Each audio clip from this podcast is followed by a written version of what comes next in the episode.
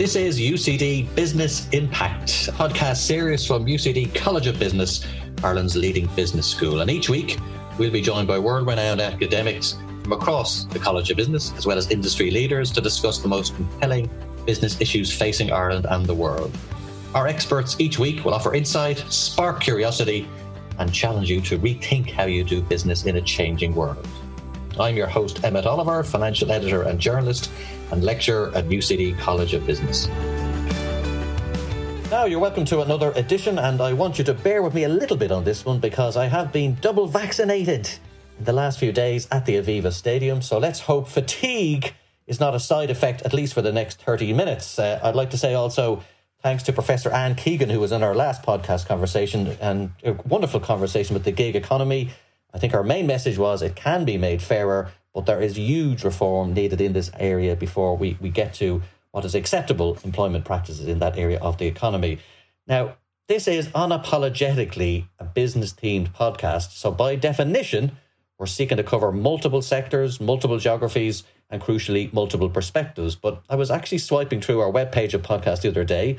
Yes, I had a bit of spare time, and there was something missing. There was lots of people, lots of different industries, but not a banker in sight. This is the industry like it or not, that provides the capital that flows through the bloodstream of the economy. But we've not had a single conversation with a single banker since we started our business themed podcast last year. So it is a little strange, but we're aiming to correct that today.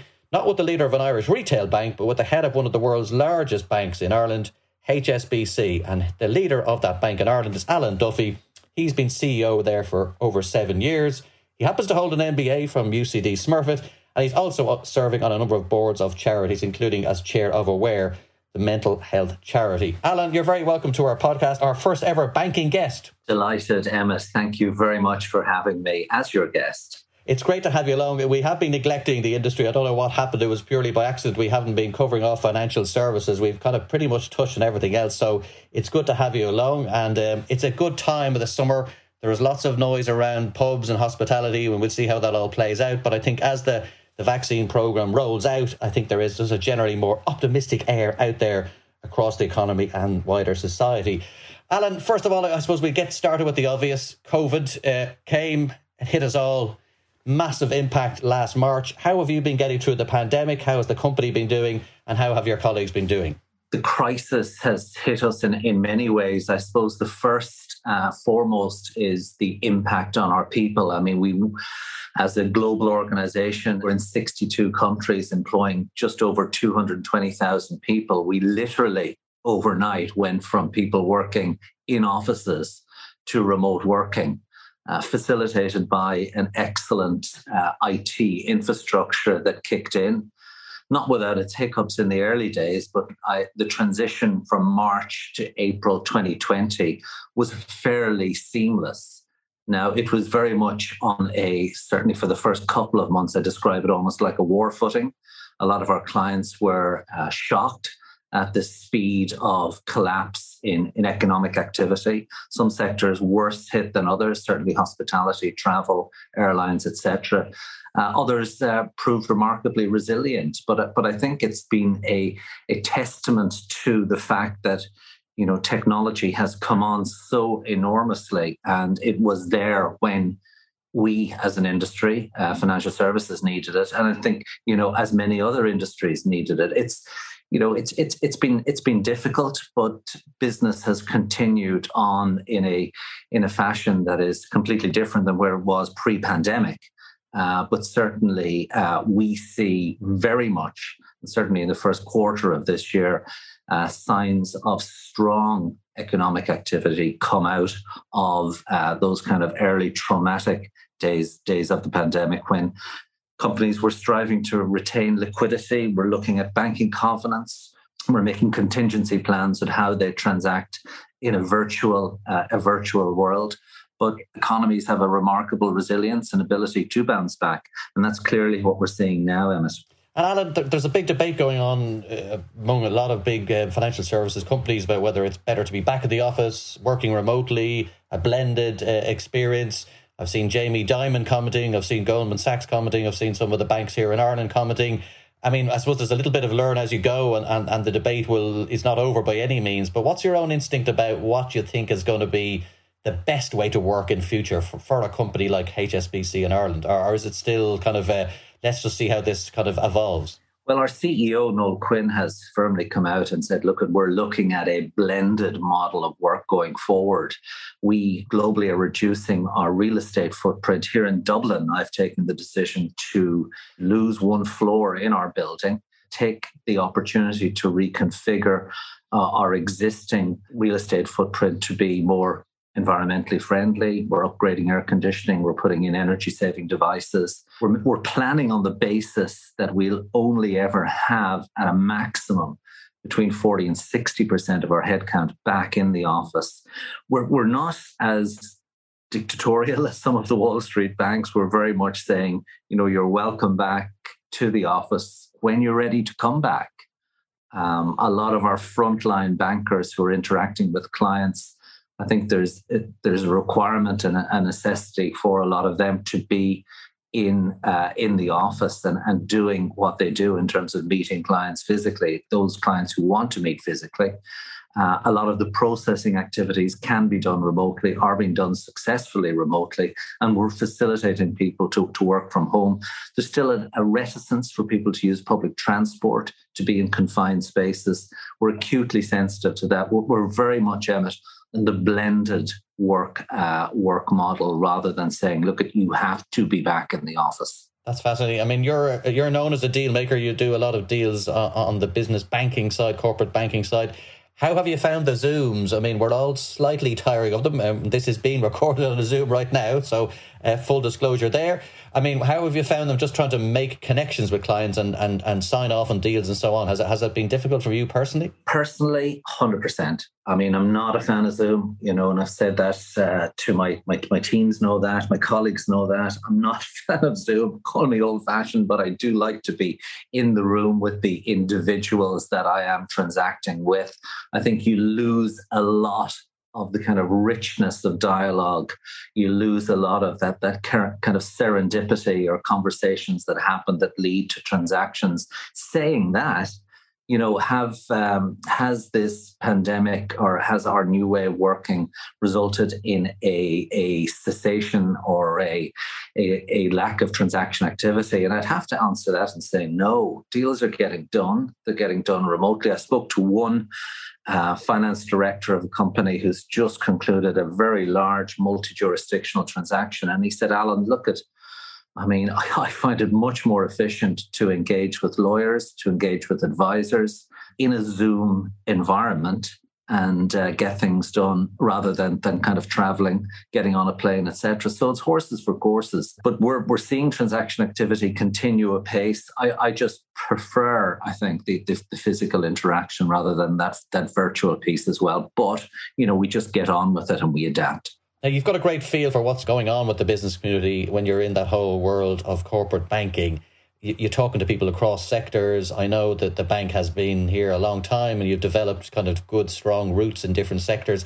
What is everyone saying? What are the, the people that you're dealing with saying about where we are economically with the pandemic? I mean, what's the what's the mood like, or what's the sentiment that you're picking up like? Well, certainly in the first half of this year, I haven't seen as strong an M and A activity for Irish corporates in many years. I, I, would say in the guts of a decade. It's been incredible, both the quantum of transactions, the variety of transactions, um, and and the kind of you know the the intricacy of transactions as well. I mean, I always say that as a small open economy, we punch way above our our weight.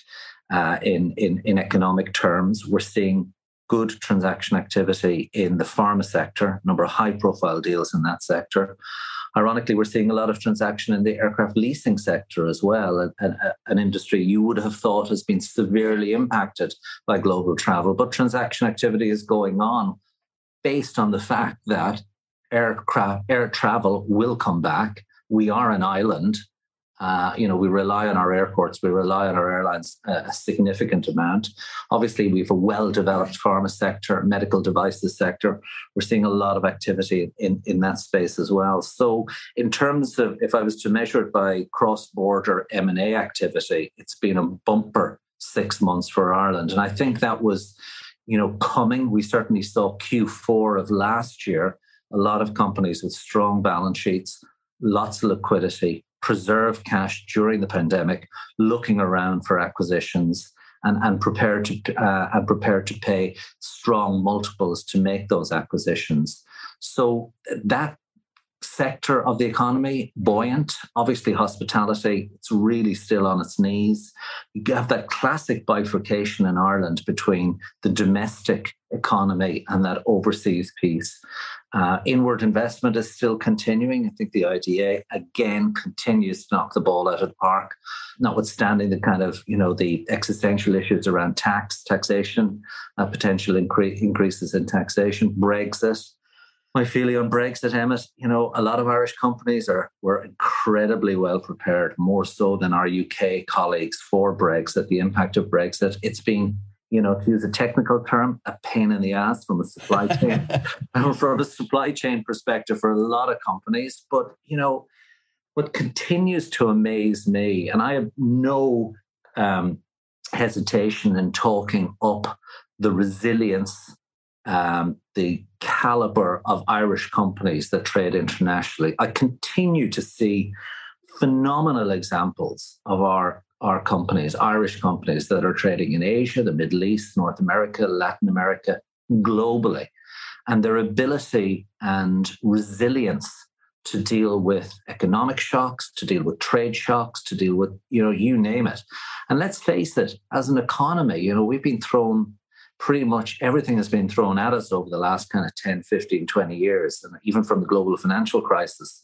Um, but, you know, you've got strong caliber of finance directors, you've got great salespeople, you've got great representatives of Ireland on the international stage. I'm privileged and fortunate enough to see them via the HSBC network. Um, and I just see, you know, further example of that resilience during Brexit in that attitude. Look at it's here. Let's get on with it. Um, we're well prepared. Um, we can we can overcome this. And also, bear in mind, Emmett, if you look at the the um, diversification away from the UK, a lot of Irish companies have spent the last decade diversifying to other markets, whether it be continental Europe, whether it be further afield. So the reliance on the UK is much less than it was a decade a decade ago. Still a huge important market for us, but if you look at even the way we diversified, kind of moving away from the UK land bridge and sailings directly to the continent now, it's disruptive, but it's certainly not terminal for a lot of Irish companies. Now, tell us a little bit about HSBC, uh, the bank. I mean, obviously, a lot of people know it as a big global brand. We've all seen the name on the front of the British and Irish Lions rugby jerseys. That's certainly for Irish people where they might interact with the brand because it's not a retail bank here in Ireland. But can you tell us what, what you do in Ireland, you know, the kind of operations you have here, and then crucially, if you could talk us a little bit about what kind of future you see the bank having in Ireland uh, in the next few years? I mean, we're a bank that started and continues to be very much focused on trade um, with a 62 country network uh, with a massive focus on Asia. I mean, it's the Hong Kong and Shanghai Banking Corporation, founded in 1865 in both Hong Kong and Shanghai, with the objective to facilitate trade in, in, in the region. We are a universal bank. Uh, I wouldn't describe us as an investment bank, although we have an investment bank. We're a commercial bank. We've been in Ireland for over 30 years. However, we took the decision in 07 to significantly increase our banking presence in Ireland uh, in conjunction with opening up a, no, a number of Europe, reopening a number of European offices. We're a wholesale bank in Ireland, Emmett. We concentrate not on the retail side, but on the wholesale corporate banking side. And we also have a very successful funds administration business. Again, Dublin is known globally and within Europe as a key location for funds administration. And we've leveraged off that a great place to do business. But why are we in Ireland? Well, look at classic open economy. We're the most op- one of the most open economies globally. 96% of what's produced on the island of Ireland is exported. We're as open an economy as Hong Kong, we're as open an economy as Singapore, classic island economies. Our business is built on trade. Our business is built on linking companies to opportunities globally. Irish companies normally, when they you know when they get large, the first port of call is the UK. A lot of them go to the US as a second port of call. Increasingly, we're seeing that diversify to Asia, to the Middle East, to North Africa. And we're helping companies in those jurisdictions with an on the ground presence with people in each of those countries that they can get local banking with, and ultimately circle back to a relationship manager based in Dublin who controls the global relationship, whose responsibility is to deliver the bank globally for that group treasurer, which, you know, decision makers for these companies are normally based in Dublin with a global remit you know, we do that very successfully for Irish companies. We do it very successfully for multinationals that are investing in Ireland. Increasingly, we see Asian, uh, Chinese-based multinationals invest in Ireland. And we have a natural advantage over most banks, given that we are the, the largest foreign bank in mainland China. Um, and obviously that that well-worn Ireland US trade corridor as well. We would bank a lot of the larger multinationals, and you know it's an immensely um, it's an immensely fertile place to do business for an international bank. It's just it's it's a no-brainer actually that that we're here, and we're we're very proud we're very proud of, of, of being able to support Irish companies. What I notice about the bank, uh, which is probably the most interesting part in recent years, is your heavy emphasis on what's known as ESG or environmental, social, and governance, um, which is a whole new area where non-financial factors are you know looked upon as growth opportunities. I noticed just even in your own LinkedIn account, you know, you strongly emphasize this. The company strongly emphasizes it. So, you know, the first question people will say is, is this just, you know, a large bank trying to do the right thing for marketing reasons, or is there real business opportunities and growth in here? How do you view it yourself? This is the largest single opportunity for financial services uh, for all our industries, um, uh, well, certainly for financial services, in terms of moving capital to something that is absolutely critical. We have committed between 750 billion and 1 trillion uh, between now and 2030, effectively over the next decade, to sustainable finance solutions for our clients, in addition to committing to become um, net zero bank with our internal operations by by by 20 by 2030 I mean, currently, you know, 40% of the electricity we use comes from renewable resources. We aim to have that at 100% uh, by 2030. We've reduced our carbon emissions by half between 2011 and 2020. This is incredibly serious. Um, Europe is at the absolute epicenter of setting out policy for ESG setting out what governs uh, and what constitutes a green financing opportunity. But funneling capital to this area is is is certainly the future. Every financial product, whether it be wholesale and indeed retail, will have a green or an ESG wider ESG angle to it going forward. It's it's uh, it's absolutely um, critical, you know, to meet those those climate targets. And I think increasingly what you're seeing is a lot of countries commit to carb become carbon neutral by 2050.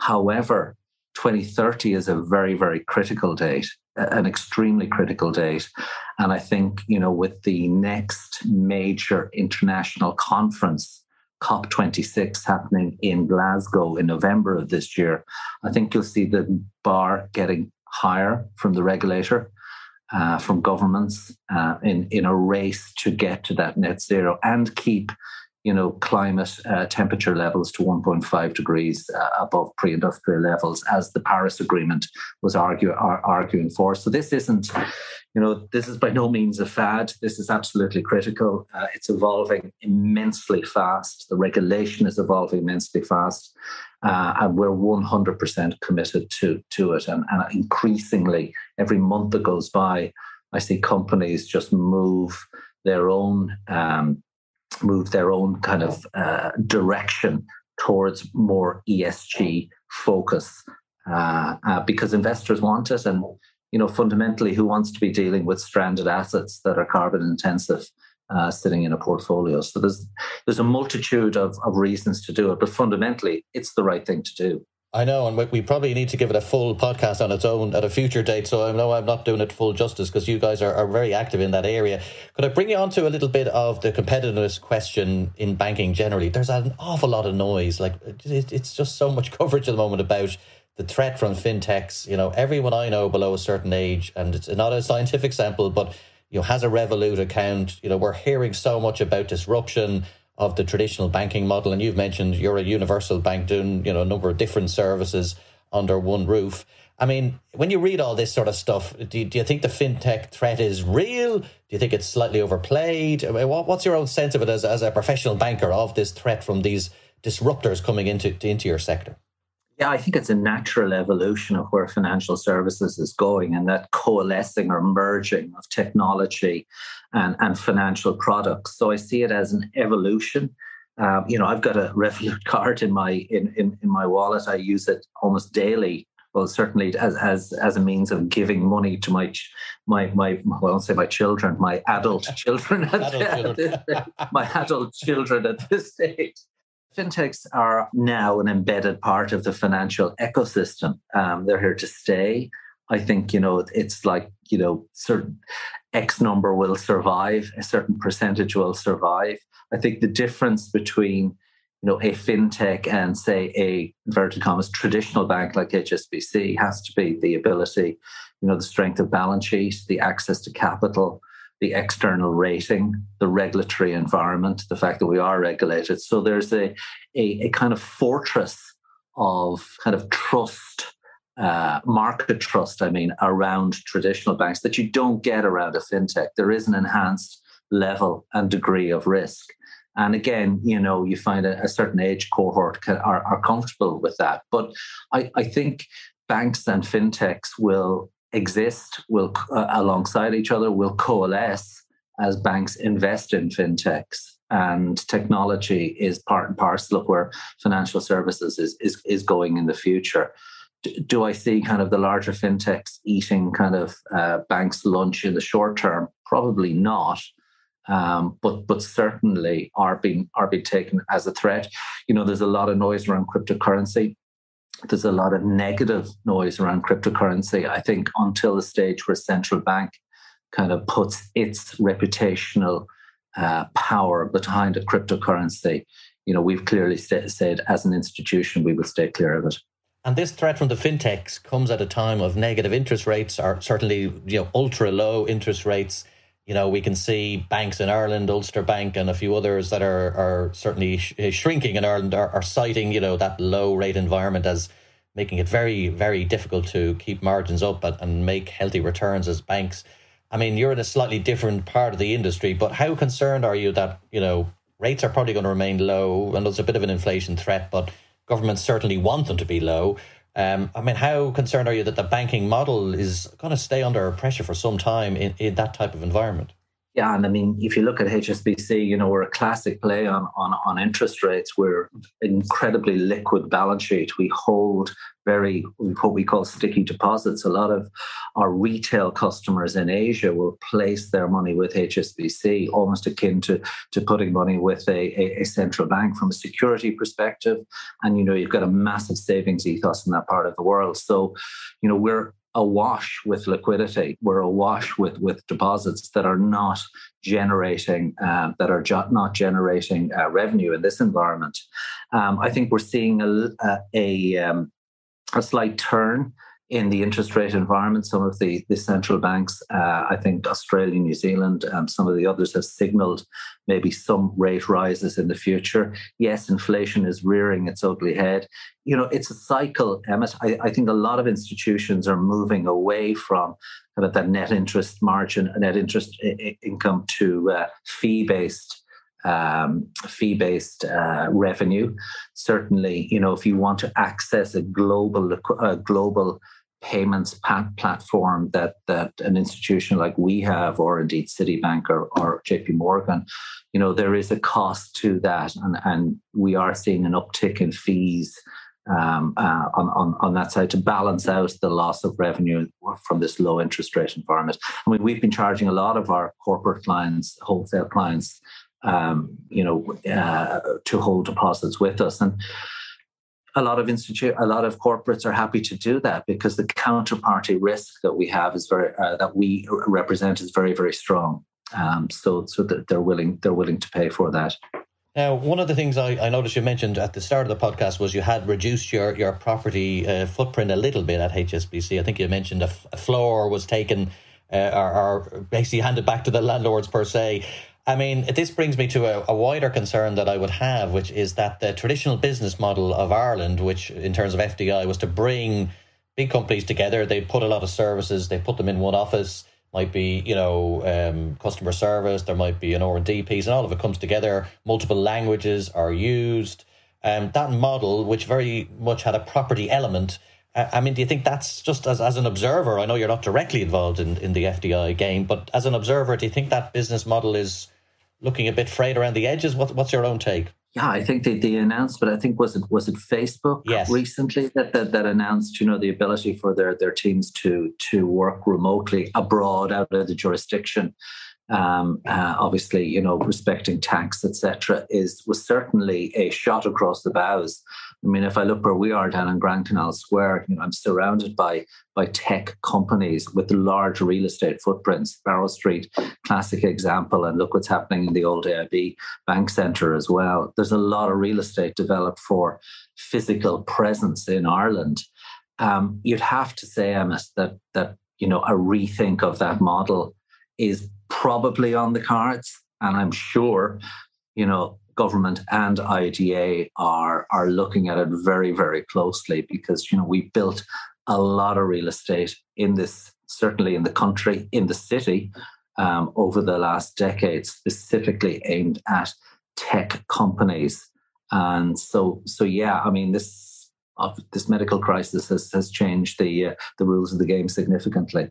So I've been a little bit concerned yeah, I think you were saying that you had observed the amount of taxis that used to pull up on Barrow Street from the, the Google uh, offices, and just that was a little first hand witnessing of the kind of economic spin offs that come from having these offices physically located in the city. Yeah. Absolutely. Um, finally, um, Alan, you mentioned Brexit. Um, unfortunately, whether we like it or don't like it, the Northern Ireland protocol is still haunting us all, and you know it's on, on the news on a daily basis. There's two very contentious sides arguing out over how that will look down the line when the British, uh, EU, and Irish sides kind of come together. So Brexit hasn't gone away; it's kind of morphed. Dare I say, it's become like a mutation in another context. Uh, um, is that something that's still impacting on your own business, or have things settled down a bit? I know that you have a big operation in Paris that a lot of the, the European um, agents uh, and offices and branches report into. But has Brexit sort of just some of the heat gone out of that as an issue, or is it still very much front of mind for, for, for all your clients and so on? I, I think, you know, we always are cognizant of kind of geopolitical risks, which are kind of, you know, the Northern Ireland Protocol and everything to do with Northern Ireland has that geopolitical kind of issue. Um, for our business, in terms of our Europe, continental European business, we took the decision to move the headquarters of our European business to Paris uh, we now, as as a branch, we are a branch of our Paris our Paris business. It's it's pretty much business as you uh, as usual for us and for a lot of our clients um, who have have taken the necessary steps to mitigate in whatever way they can the, the the unsavory side of Brexit. But where I continue to see issues is in supply chains, stresses on supply chains. We have a, a trade finance business in Dublin and, and you know paperwork, customs forms, etc., bringing back that heavy infrastructure that dogged trade for so many years that had gone in a seamless, borderless uh, your EU. That's that's certainly back. You know, dealing with the UK is immensely more difficult now for a lot of the companies that we are financing. But going back to, to the resilience factor. You know, trade is being done. Um, there, there's no shortages, no significant shortages. There are delays, but it's uh, business is a remarkable way of of just getting on with things, whether it's whatever whatever is thrown at it. To be quite honest, Emmett, and I've seen it year after year after year. It's it's, it's incredibly resilient. Okay, well, listen, thanks for walking us through. A, we're probably more talking politics today than a lot of things because that's just the environment that's out there. Good luck with the remaining Zooms you have in the job. Hopefully, you won't have too many in the second half of the year. you might be able to get back into the office more permanently. But thank you very much for joining us on Business Impact. Alan Duffy, it's been a great pleasure to talk to you. Pleasure, Emmett. Thank you.